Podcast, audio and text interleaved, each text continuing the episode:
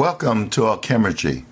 My name is Dennis William Hauck, and together we will explore the ancient mysteries of alchemy. There are a lot of misconceptions about how the alchemists actually worked in their meditations and what they actually did. There's a lot of strange notions, but uh, there was no special position with the alchemists in their meditations. They sometimes kneeled, sometimes sat, sometimes laid in a bed, sitting in a chair or reading a book. That type of contemplation and concentration is what led into the meditations a lot of times, according to some of the, the journals of the alchemists. So it was a natural thing. There was no posture, there was no real preparation.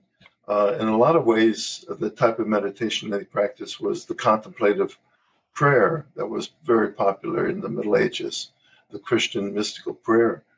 But there were also other specific meditations uh, that the alchemists performed uh, with mandalas or drawings, and all their drawings were really meditations in images. And the powers uh, of the planetary powers, and the alchemical operations were all encoded into the uh, different med- uh, images and meditation uh, that they worked with. So, if we look at the alchemical meditations themselves, we find a big variety, but a large part of them are just prayers, prayers that they perform in the privacy of their own chambers, uh, also in the laboratory. And uh, they were private things to bring the connection between the above and the below into their work, whether that work was transforming themselves, purifying themselves, or um, uh, working with uh, the forces of alchemy and uh, the operations of alchemy in the laboratory. So prayer in the laboratory was a very important thing. Uh, that connected them with the experiment, and it brought them into the realm of the divine powers, which they were trying to bring down.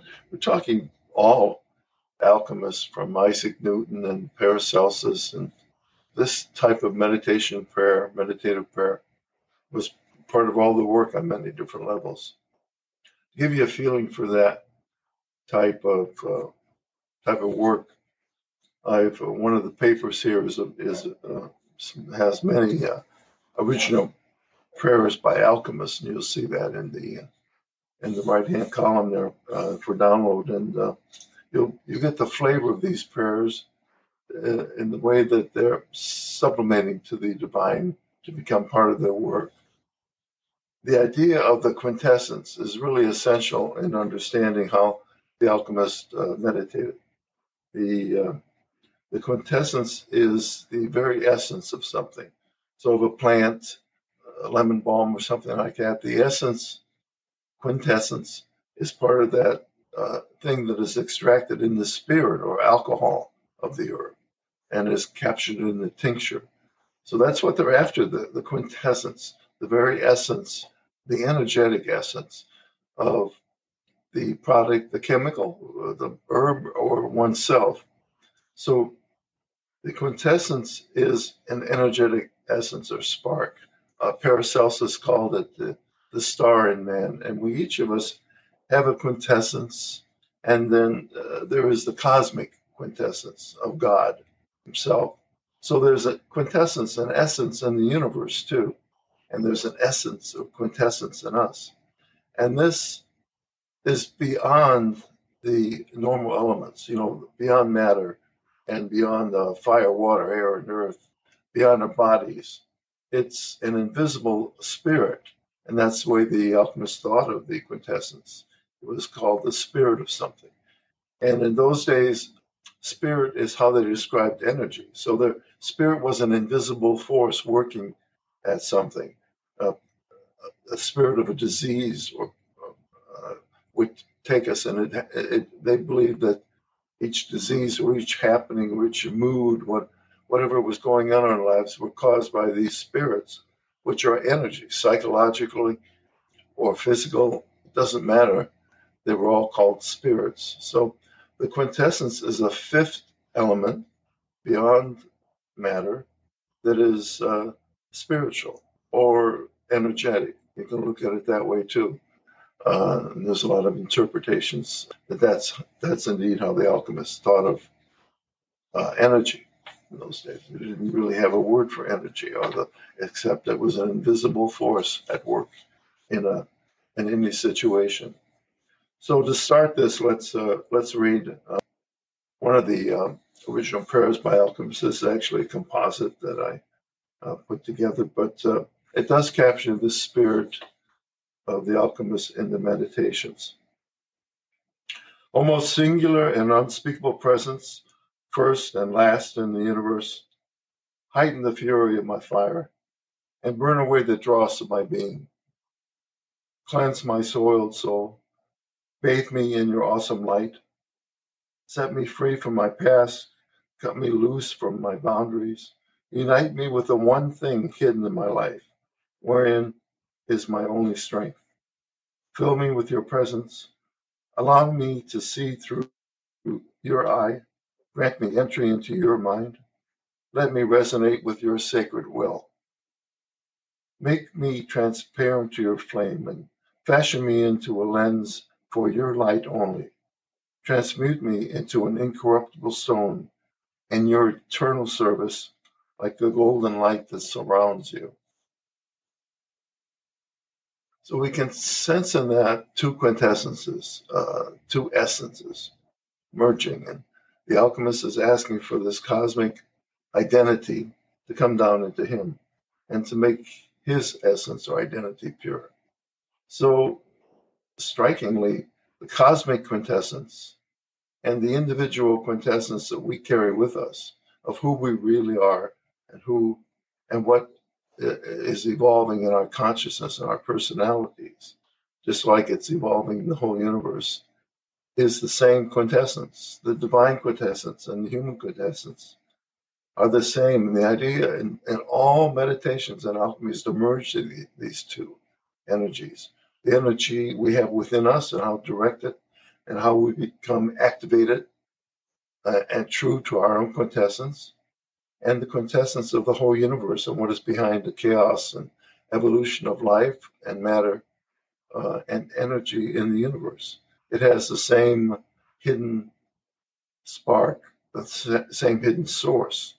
And when these become one, when we surrender our ego and allow our goals, our visions, and our work to be the same as the cosmic quintessence, what's behind nature itself, then we are in line and expressing our true quintessence. And how that comes out in us can be through our talents and through certainly individualized ways.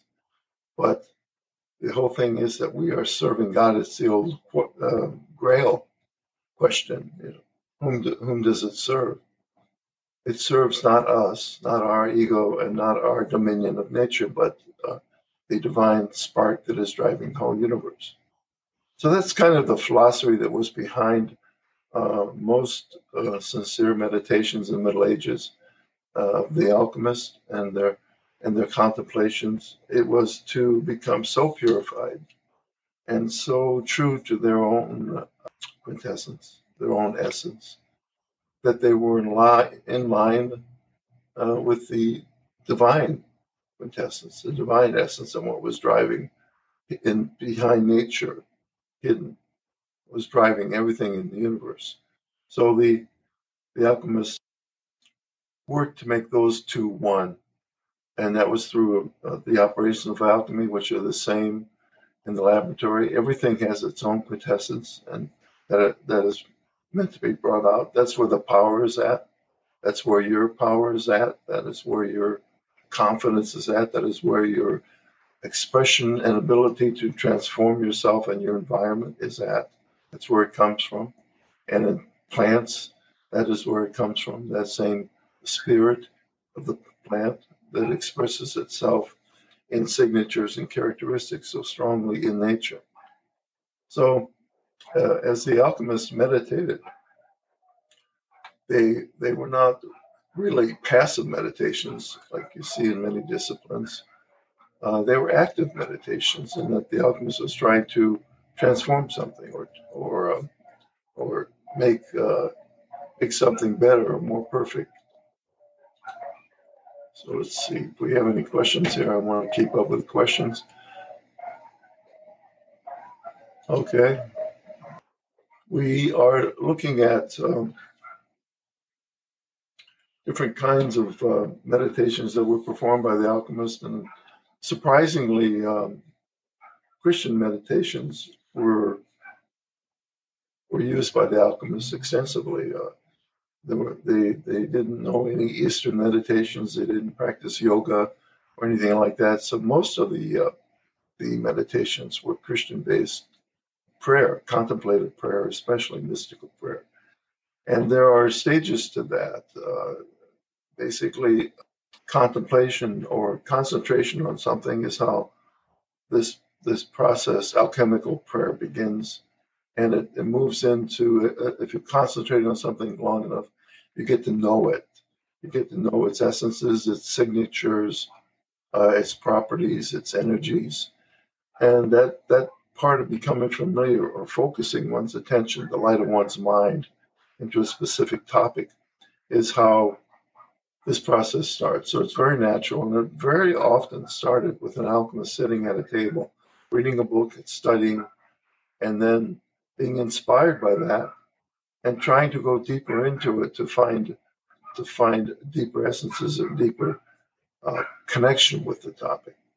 So we do that all the time, but we don't carry it to the second phase. And we get inspired by something. You read the books of, of alchemists. If you don't take the time to contemplate what you've read and what has inspired you, if you just let it kind of sink in, that's not an alchemical way of working with books. Not like not like the alchemists did.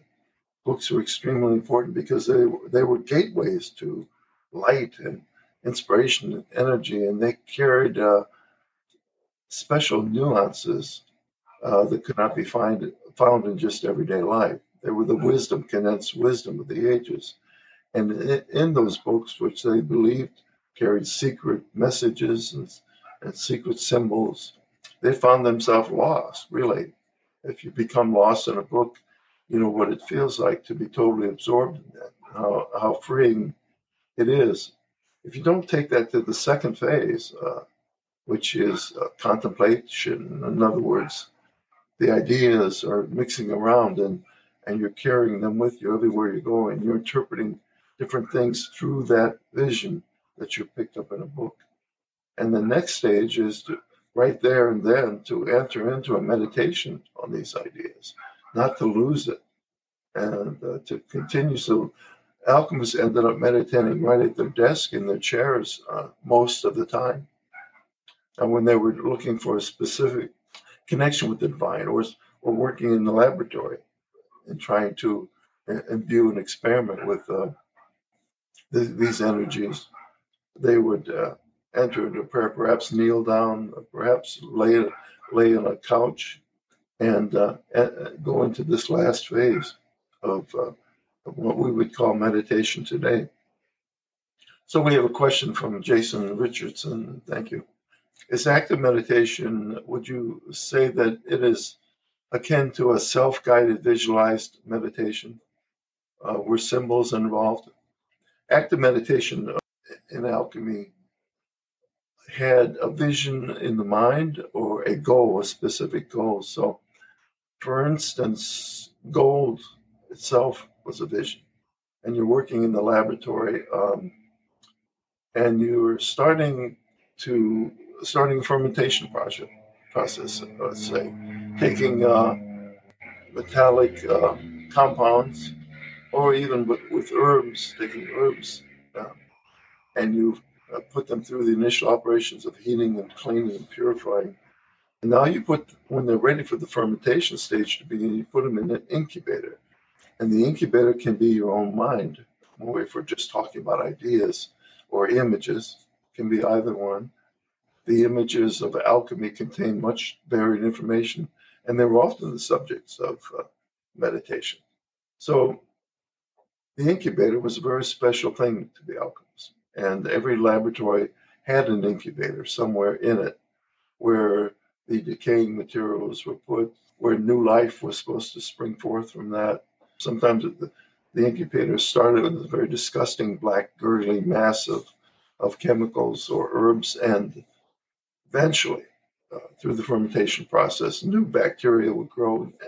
The uh, substance would become alive, and a new substance would be born in that in that life that was began in the uh, in the incubator. At that moment, it's very crucial to project a mental image of what you want and that to happen in that incubator, because the material has entered now the first matter, the chaos of decay and putrefaction, and it's bubbling away in there.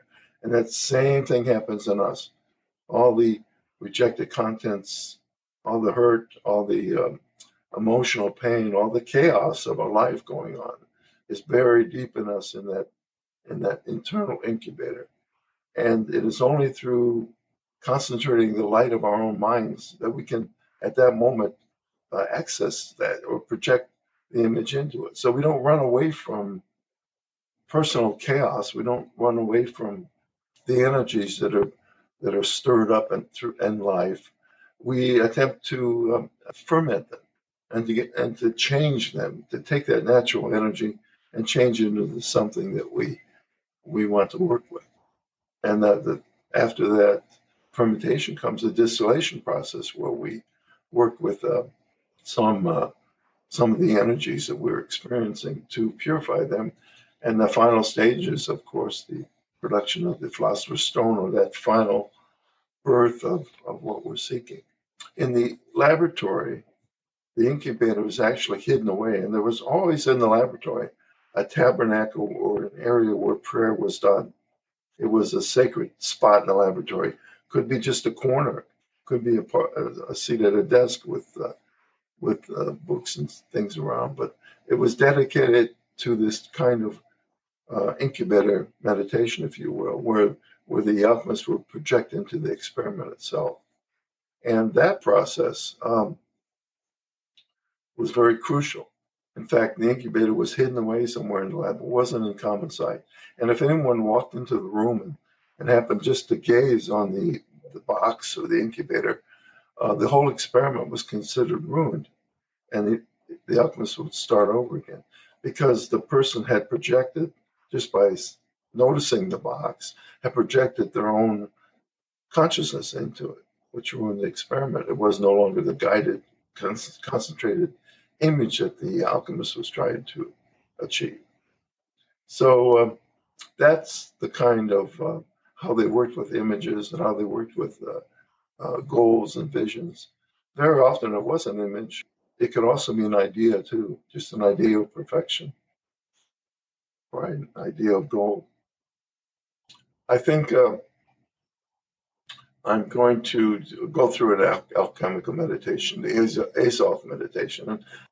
Okay, this is the uh, Azoth image, which is an example of the uh, the meditative emblem of an alchemist uh, that, that, they worked with. So it's it's a um, mandala type meditation where you just move through the the uh, images on the drawing, and like all mandalas, you you start your imagery uh, right here at the center, which is the center of the mandala, which is actually the face of the alchemist at the center of the drawing. So, so in fact, some alchemists put a mirror here and meditated on the on the drawing like that. Now, this this drawing is on your downloads. Um, it's a color drawing that uh, I restored and uh, uh, colored from old line drawings, uh, black and white drawings that I found in in some alchemy books. It's by Basil Valentine and became very popular the Middle Ages and especially Renaissance work. So, what it is is a schematic of this whole process we've been talking about. It's the quintessence, if you will, with the three forces of alchemy, um, uh, which are uh, matter, corpus here, uh, shown as a cubic stone, and we have spirit, which is shown as the moon and um, anima, which is the soul, which is so shown as the sun. So these three points, the triangle behind the emblem, are sulfur, mercury, and salt. The sun being sulfur, uh, mercury being associated with the moon, and salt being the corpus uh, or matter. So we have energy, basically. Uh, sulfur represents energy, and the mind, uh, represented by Mercury or soul, and uh, and material reality or the, or the physical body or condition that we're working with, uh, something that's already been created. So we're going to go back to this in a second. We'll just I'm just going to answer a few questions. So we have a question from uh, Alex Adair. Is the philosopher's stone an actual physical substance, a mental unifying concept or thought process, or perhaps a combination of both?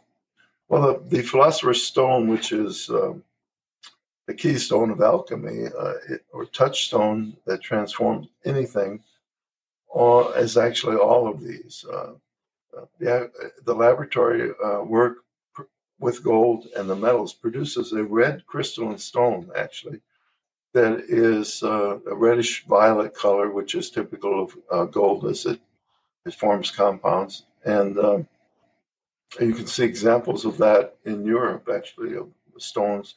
There are all kinds of stones in alchemy, vegetable stones and mineral stones and uh, and metal stones. And the highest stone is this uh, red crystalline um, hard stone created from um, from gold and the, and the, final purification and calcination of gold.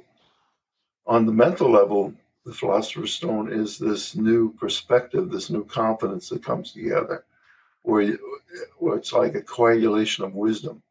Beyond that, there's much more here that are only revealed really in initiations in alchemy, but there is a body of light, certainly in what Paracelsus called the astral body, that is a purified body produced from our own body, a second body, and that is the philosopher's stone. So this second body of light is able to transform itself and work through all different realms of, of reality, all energetic levels, uh, both uh, living and dead, and uh, just like Hermes was able to travel so is this body uh, able to do that? And it's often produced or accessed in meditations. We have the Merkaba tradition of um, of an octagon encasing this as, as a vehicle of the soul. So there's lots of uh, impassioned writings about an actual body being uh, produced from the matter, the decaying matter of our own bodies, but is released often at death or before in meditation where you have this astral experience where you're outside the body. So lots of writings about that, and lots of um, effort in alchemy to to enter that final spiritual incarnation. Okay, we'll continue with a question from Daniel Johnson. When an alchemist would project an image onto an experiment, how is that done? The uh, production of an effect in matter, and uh, I've done this, and other alchemists have done this, can be best perceived, I think, through the signatures that evolve in the experiment. It requires concentration, it requires, uh, and we're talking just about an image now.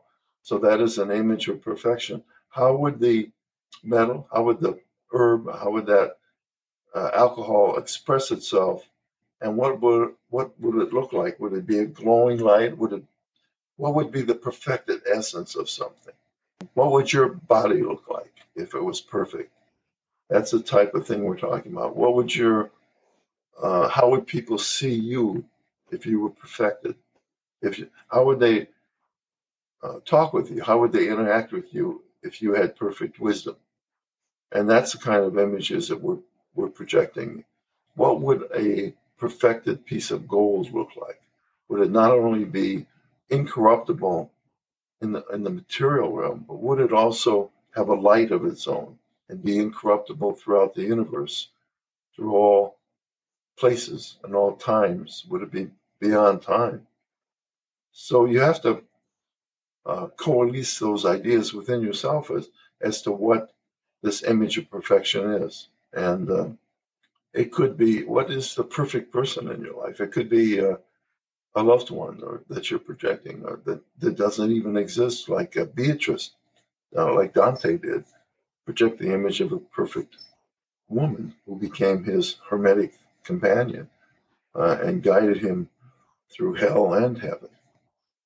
That's the idea we're talking about. So uh, it, it's concentration to the point where most of us haven't been. It's called uh, the eidolon, uh, which is eidetic uh, memory. The image becomes so real that it becomes part of your, uh, it feels real, that the image feels tangible, like a tulpa in the um, in the Hindu tradition, where you project the image of a of a human being, and that human being becomes a servant, or the homunculus in alchemy. It's the same type of projection into that that incubator, and many reports of real results, really spectacular uh, writings, but all around the world. Um, the projection of an image into reality through alchemical means. And we'll go through the Azoth, and you can uh, see how the operations of alchemy purify level by level until you get to that perfect projection and multiplication of the energies of the uh, of the image. Another question here by Umberto Mora. Is it possible to visit the plane of the quintessence using the conscious mind, or is it possible only using the unconscious mind? So, uh, definitely the answer to that in alchemy and contemplative prayer is that you will be conscious of it. Uh, you will be using the conscious mind. But at the same time, the unconscious mind plays part of it. So we we have to get to the point where unconscious and conscious are one thing. That that's the birth of the philosopher's child, if you will. That's a sacred marriage. The unconscious is feminine energy, chaotic, feminine being now, uh, soul, feelings in the present moment, and um, and consciousness, which is a masculine uh, talent, if you will, uh, of logic and uh, uh, awareness and spirit and moving forth to change things. Either path is totally wrong. You take one path or the other, and you will not uh, achieve success in alchemy. And that's not me that's saying that. That's many, many books, many, many alchemists. This is crucial. These two have to come together. There's there's no way about that. I mean, uh, my website alchemylab.com is completely devoted to this kind of work in in alchemy, uniting the masculine and feminine and bringing them together. And that means uh, in our consciousness, the conscious mind and the unconscious mind. Uh, Carl Jung's alchemy is all about that, purifying that.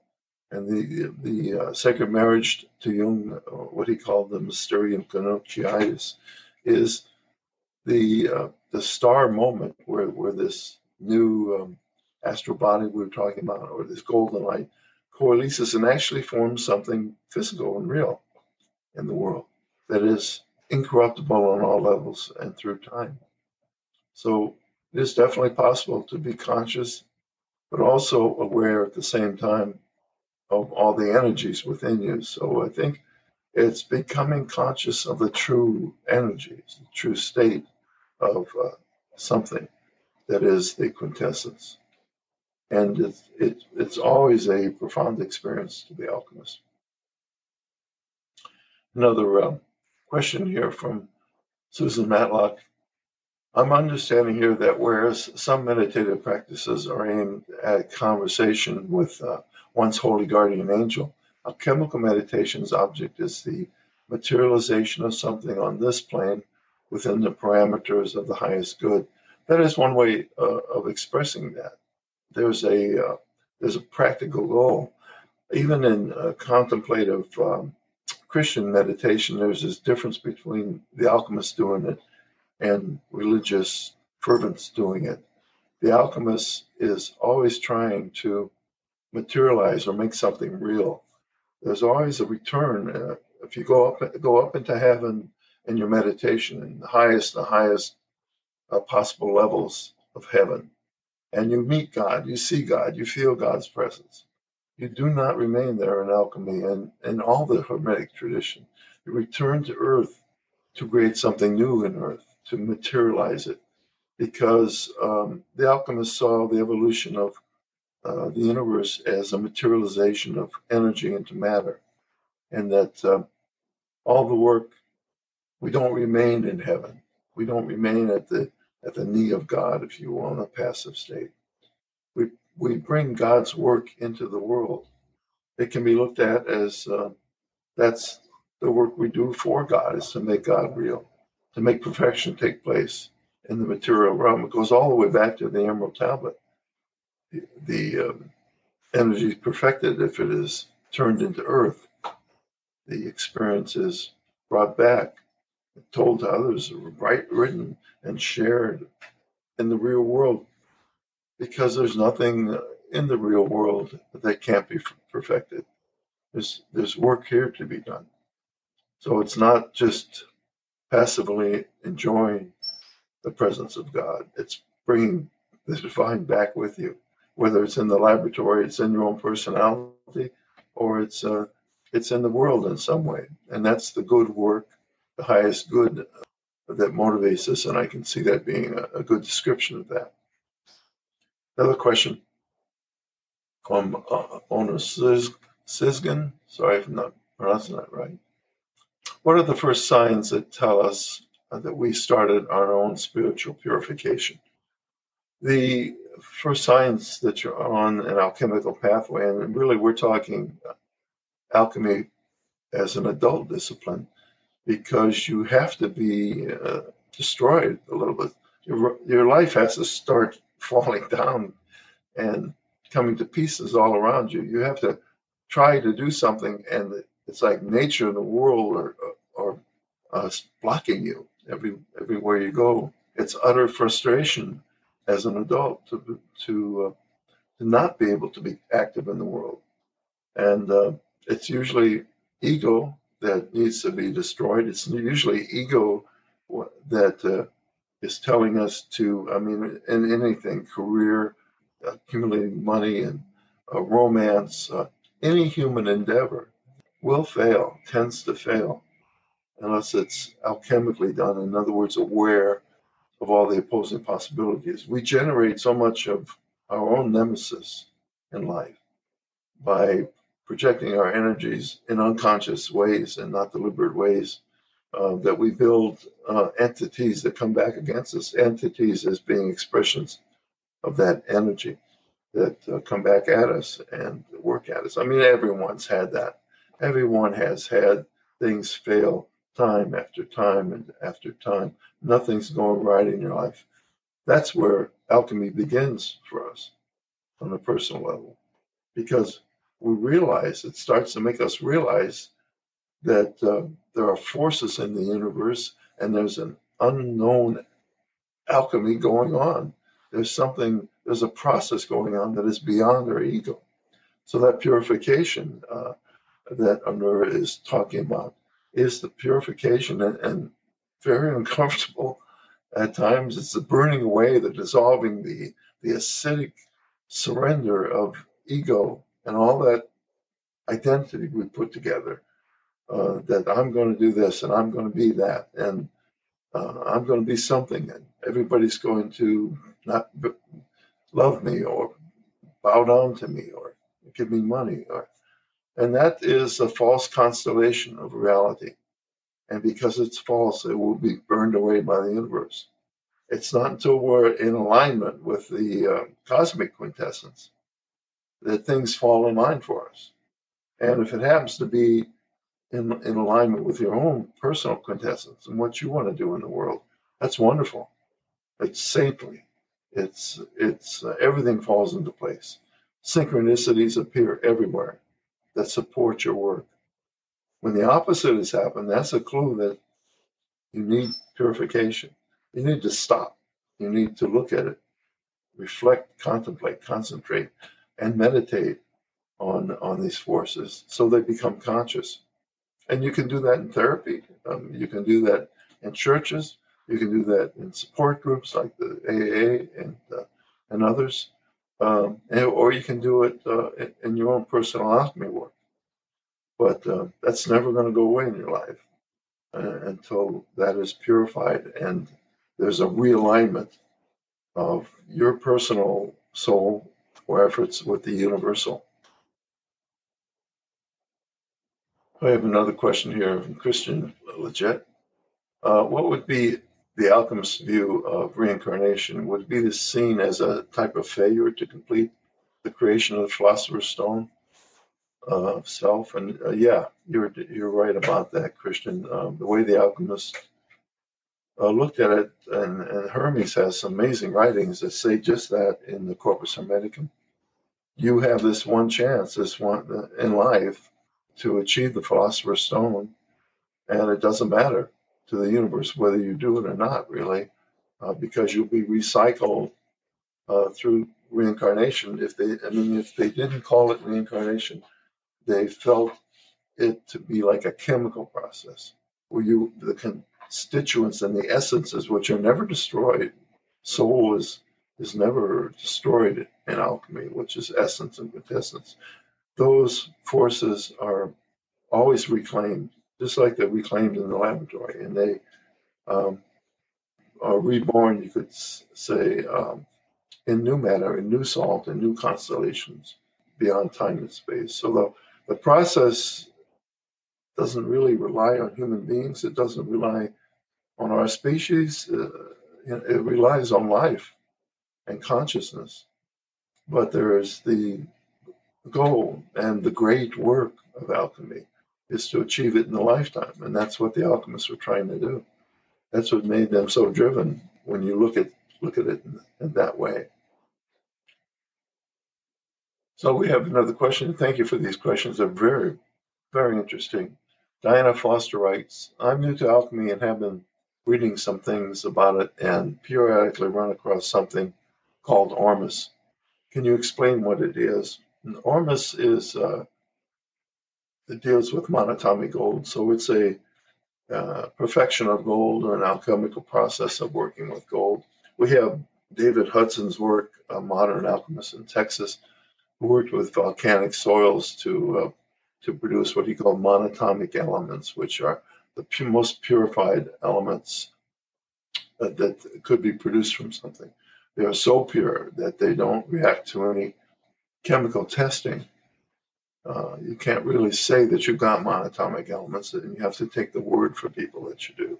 Ormus is like orbitally rearranged uh, molecular masses that produce um, a type of white gold, as an example, but and um, it, it the, the, the history of it is interesting. It goes back to ancient Egypt uh, with the pharaoh Akhenaten, who talked about white gold, and they've even discovered uh, a storage uh, facility which I visited of his in, in, the Sinai Peninsula, and there was supposedly this this white powder there.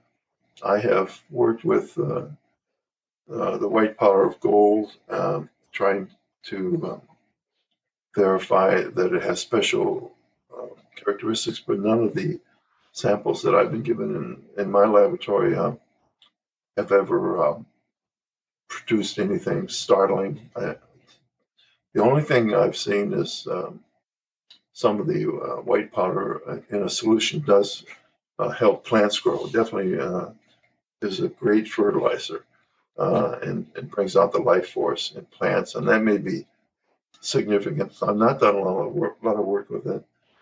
There's a lot of, you know, possibility for fraud uh, in the Ormus community. I think some of them, the processes to make it are not as as um, reliable, perhaps, or consistent as you want them to be. I mean, some people make it in their swimming pools, and they they, they bottle that water and selling it same processes of the sun, the chlorine of making ormus. Uh, so many ways to make ormus, and there's so many um, compounds uh, of monatomic elements that can't be detected. I mean, you know, it, um, you, you want to be careful. Now that again, there's this history there, and there's a possibility that uh, there is white powder of gold that uh, has miraculous characteristics just it's never been stumbled across in my laboratory or given to me to test. So I keep an open mind about it. Tom Bliss asked, uh, how does alchemy interact with enlightenment? Uh, alchemy is enlightenment, really, if, if it's the process of perfection. So, whatever we're talking about, if you can enlighten a coal, a lump of coal, what does it become? It becomes a diamond through the pressure and, and heat of alchemical operations. That's, I mean, a piece of coal enlightened is a diamond, and, and a, a confused, uh, instinctive, um, uh, emotionally overridden, and um, uh, needy and and angry person is that lump of coal too. And you enlighten that person in alchemy by taking him through these operations of alchemy and these stages of transformation and imbue him or her with wisdom. It is really the possibility of wisdom that that uh, makes alchemy possible. The possibility that we can learn and know and have direct experiences of reality when we get to a high enough con- state of consciousness, uh, a Gnostic revelation, if you will, uh, a direct perception of alchemy um, and the principles of alchemy in nature.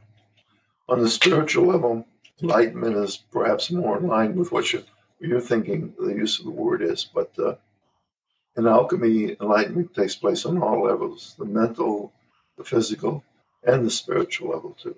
And the spiritual enlightenment is just that enlightenment, becoming light in alchemy. The, there's just no doubt in in, in alchemy that uh, the production of the of a body of light, an actual incarnated body, a conscious body, is or seems to be the final goal, the final um, expression in the, in the universe.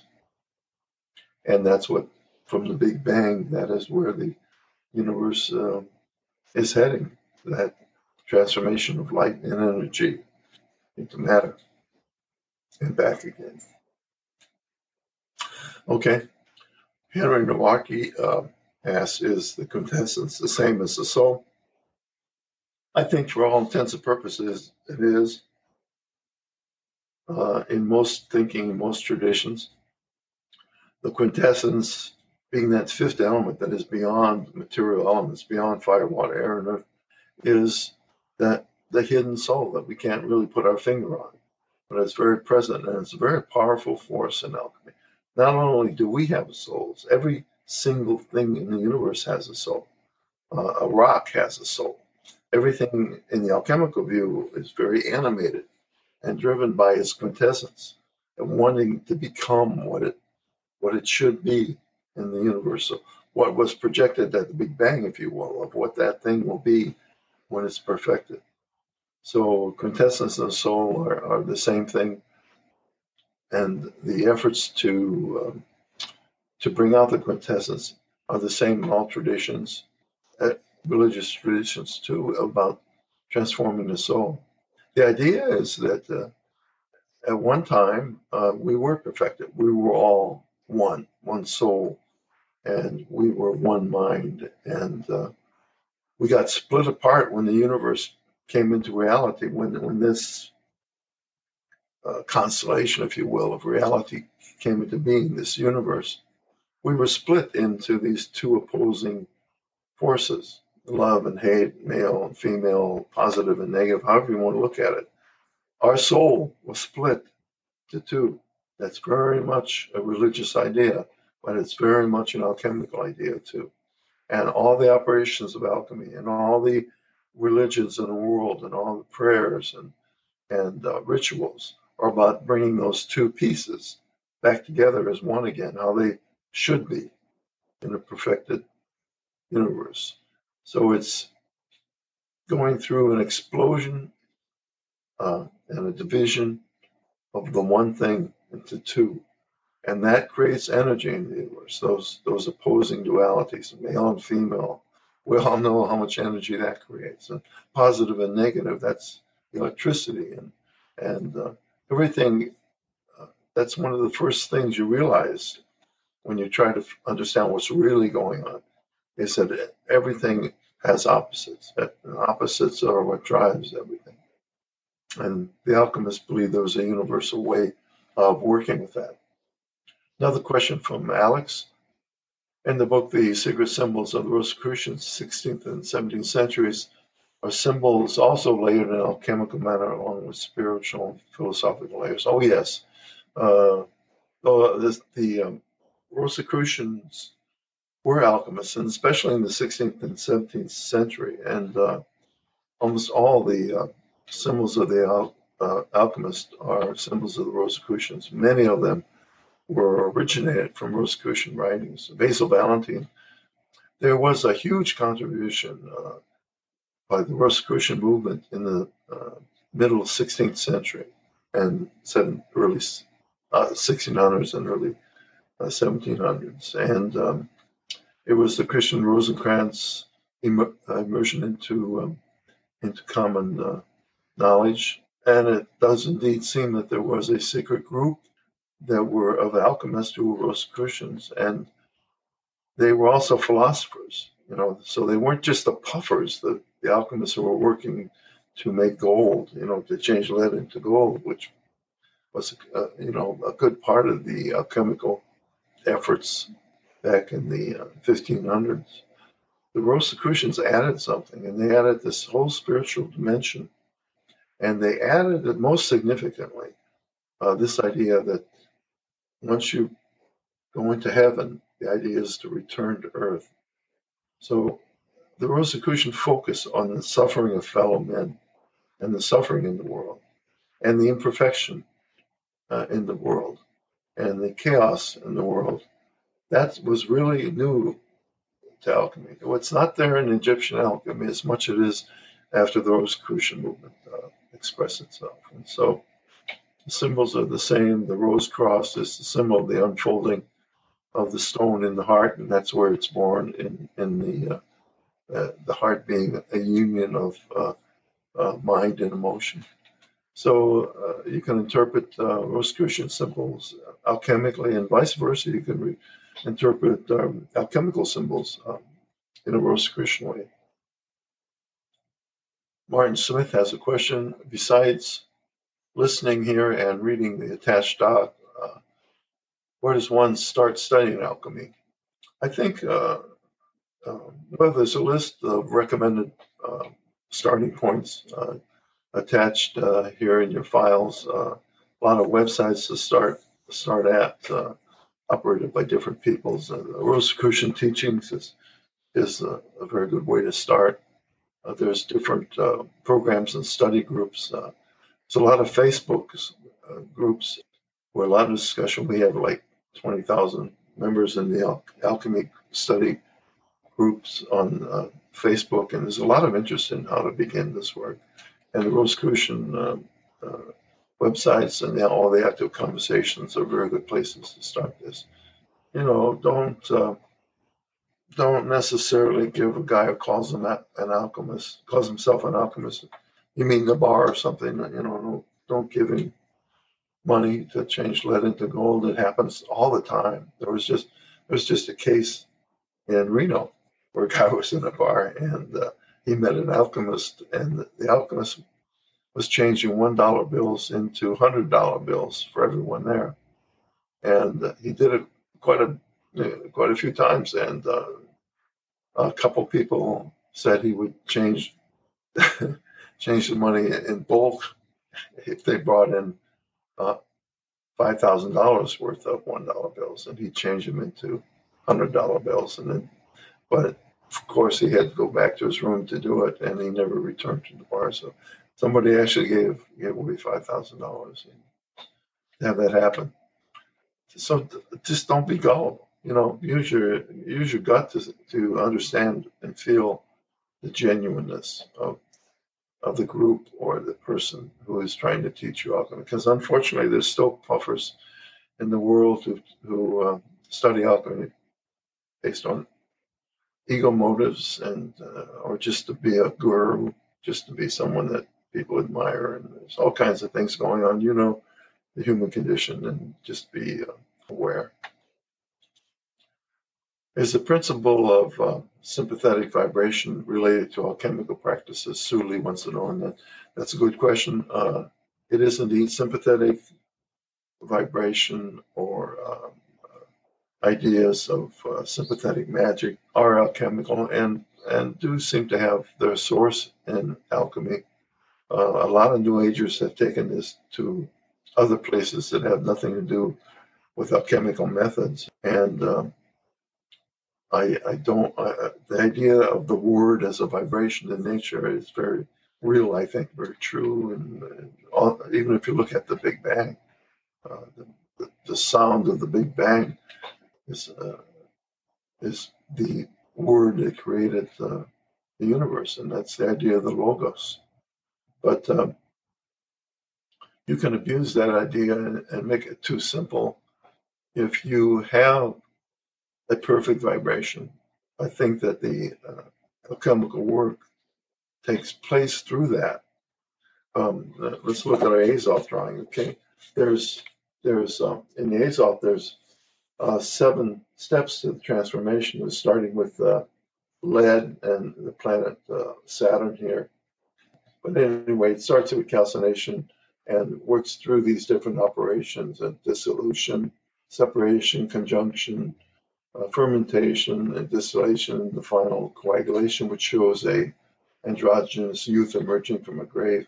But read the paper that I've attached uh, to this, download it about this drawing, and understand these symbols before you do the meditation, of course, because the idea is to focus here and have all these symbols that come together, and they will. They'll come together in an amazing meditative experience if you practice this meditation, which is described. Uh, so there are actually, and they're even numbered one, two, three, four, five, six, seven stages. You get to this final stage of gold, which is the metal gold. There's an eighth step here, and that is actually uh, uh, through Basil Valentine to return to the conjunction, to return to Earth. In some drawings, the sun is actually shown here, which means that's the final step, not there. So it's it's a hidden uh, eighth step in this drawing, which is explained online there. But what that means is that the, there are like seven notes, um, the, the seven notes of the octave, and when you get to that final seventh note and increase the vibration, then that becomes the next note, the complete octave and that becomes the next note of a of a new octave at a higher level of vibration. That's the music of the spheres and uh, and the ideation, uh, uh, projection of energy into the universe. Uh, Christian has another question. Can you speak more about the crossover of the figures in Thoth and Hermes, Enoch, and others, and how they may have influenced more modern forms of alchemy? Well, we have in the Egyptian teachings, uh, where the alchemists trace the origins of their work, uh, the idea that there was this single teacher who brought alchemy and and the sciences, brought wisdom to the planet, and that, that was Thoth. Thoth became the Roman Hermes, or the Greek Hermes, I'm sorry, and the Roman Mercury. And uh, Enoch was another part of this tradition that there was one teacher who survived through time all the way up into modern times, according to some legends. But that uh, I think that it's more of an uh, analogy about how the human spirit has incarnated this desire for perfection, and it's been taught down through the ages. And uh, it's just, in other words, assigning that to a material person. Christ could be part of that. Uh, Buddha, uh, that lineage of enlightenment, which is very similar in all these ways. Basically, the teachings of Thoth and Hermes uh, are where it all started is about two levels of reality. There is above and below. There is the in between where we're at, uh, where the energy and matter come together. You can look at it as energy above and matter below. So, or lightness of light above and darkness below. That is how they express this vertical reality. And they also were very careful to show that there is a horizontal reality of um, uh, masculine and feminine, or uh, positive and negative, or moving that way and moving this way in opposite directions. And that all these come together on this cross of being where we find ourselves. And the point that the alchemist seeks is that point at the very center of the cross, cross of being, where we unite above and below, divine and earthly, and we, we unite masculine and feminine within ourselves to that single point within the cross. And this is where the rose is at in the Rosicrucian teachings. That is the un- uniting of all the opposites that come together. And that is perfection. That is where the gold will grow. And that is where the rose, being the highest vibration uh, in, the, in the Bach flower theories uh, of any other flower. So that's how they all tie in. And I think I, uh, in my research, I've done a lot of research about this, um, whether these were the same man. I've been to Egypt trying to find out if there were documents passed on. But there is this tradition, undeniable, that uh, somehow the chemical teachings were handed down through different incarnations of the same person, or perhaps just different mental rebirths of the same ideas through time, uh, to the point where it's called the perennial philosophy. This idea that there are opposites that have to come together, and that there is an above and a below, and to study the interactions between above and below, and also the interactions between masculine and feminine, between consciousness and unconscious. So it's an all pervasive, um, powerful discipline. Another question here, uh, Mike Dagas. Um, as one achieves this perfected state, will he see others perfected around him also? Uh, that's a good question. In, in many ways, um, as you become perfected, you attract others who are also perfected. It's the ancient idea that it takes a seed of gold uh, to make gold. So it takes one person all of a sudden to change reality, to make it possible for others to follow. And that's also part of uh, this tradition of uh, Thoth Hermes uh, and Enoch and uh, others, that they were this uh, seed of gold on the planet. And, and that makes it possible for more to follow and for more synchronicities to occur that connect these seeds of gold. Just like pieces of gold, if you uh, cut them apart, they have a temper, uh, tendency to clump back together, uh, especially if you put mercury uh, with them to make a, a solid piece. So there are connections created between perfected individuals or enlightened individuals, I think. And it also means that you will identify or resonate with others on the path. That happens uh, uh, many many times in in the evolution of uh, a person's soul. Uh, that these soulmates come who are on the same path and at the same vibration. So I I hope uh, we're running over a little bit here, and I apologize. Um, I've given you some great resources here, and I urge you to download them that will help you um, expand on the article I've written. Um, there's also a link in the article itself to some more, more documents and actual recordings of the Quietist meditations, uh, which was a kind of Christian contemplation that was uh, popular in the Middle Ages and many alchemists practiced it. It, it was uh, created by um, uh, Miguel Molinos, who was a uh, Spanish monk, and um, he wrote a little book called the, the um, Spiritual Guide. And um, he just put down some spiritual principles on how to connect with God in, prayer. And it's a very small book, but it became a bestseller in Europe, if you will. I mean, it was circulated everywhere in, in uh, 15 different languages, as a matter of fact. It became rivaling the Bible in, in people reading it. Uh, it was so revealing to people. And the church promoted it at first, but then they realized that uh, Molinos was starting a, a movement where people could perfect themselves or enlighten themselves or connect with God in the privacy of their own homes. They didn't need the church anymore. Well, as soon as the church fathers realized that, uh, they uh, started to uh, excommunicate uh, Molinos and also ban his books, he, all his books, even after he died. Because they let the cat out of the bag, you know, and uh, they don't they weren't able to control uh, spiritual perfection, and uh, they they publicized that that was possible. So those recordings are there too. That's from a webinar I did on the on the uh, Quietist movement, and you can also read the, writings of Saint Teresa of uh, Avila, uh, who was part of that move, movement, a big big part of that. So the meditation techniques, which is a four step quieting basically, and a reunion with God and the divine, is very alchemical, and you can see that these four steps are part of the operations of alchemy too. I got another question here from Alex. Um, attempts to meditate upon symbols, etc. Do you have any recommendations on how to cut through the white noise that manifests in the deeper level of attempted meditation?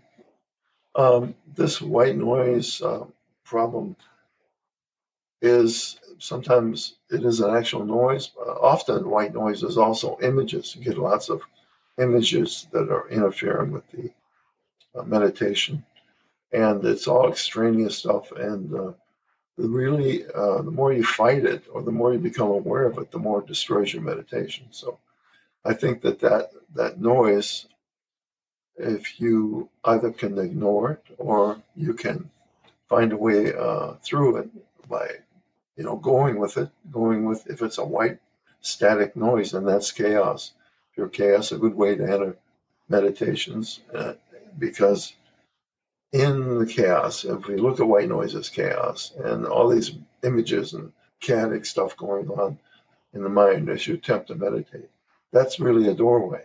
This may seem hard to accept, but if you enter the chaos and just go with it, flow with it, and let it go on for a while in meditation, that becomes the meditation. The curious thing is that there is, as we know, mathematics and physics and chaos there's strange attractors to where there's order in chaos. And eventually, through that white noise, whether it be imagery or, or actual sounds, there will, will come uh, order, some type of order, some type of dominant image, perhaps some some words or words that uh, that are there in the chaos. So we run from chaos, but chaos is essential. It's the first matter. It's where all the work begins. Now the question with Thomas, and uh, this will be our last. Thomas Peisel. Thank you so much, Dennis. Uh, question Do you see a connection between lucid dreaming and the Philosopher's Stone and in developing this second body? Um, lucid dreaming, where you um, know you're awake and move around in this body, I think uh, is a doorway to to uh, this second body or this body of light, this astral body many of the techniques uh, from some of the uh, esoteric groups um, encourage lucid dreaming um, to uh, create, help create this body or help experience this body. I think uh, I think there is a connection there, but it's not the same. Lucid, the lucid dream, the body that moves through under your control and can sometimes be projected out of the body is not the same as the astral body, body which is um, a totally different experience, but many traditions say lucid dreaming can lead to it. Thank you, Susan uh, and Martin, uh, and all of you for your comments and participating in this uh, hangout, which is my first. And uh, so, thank you very much. I, I appreciate your attention and uh, God bless and find God.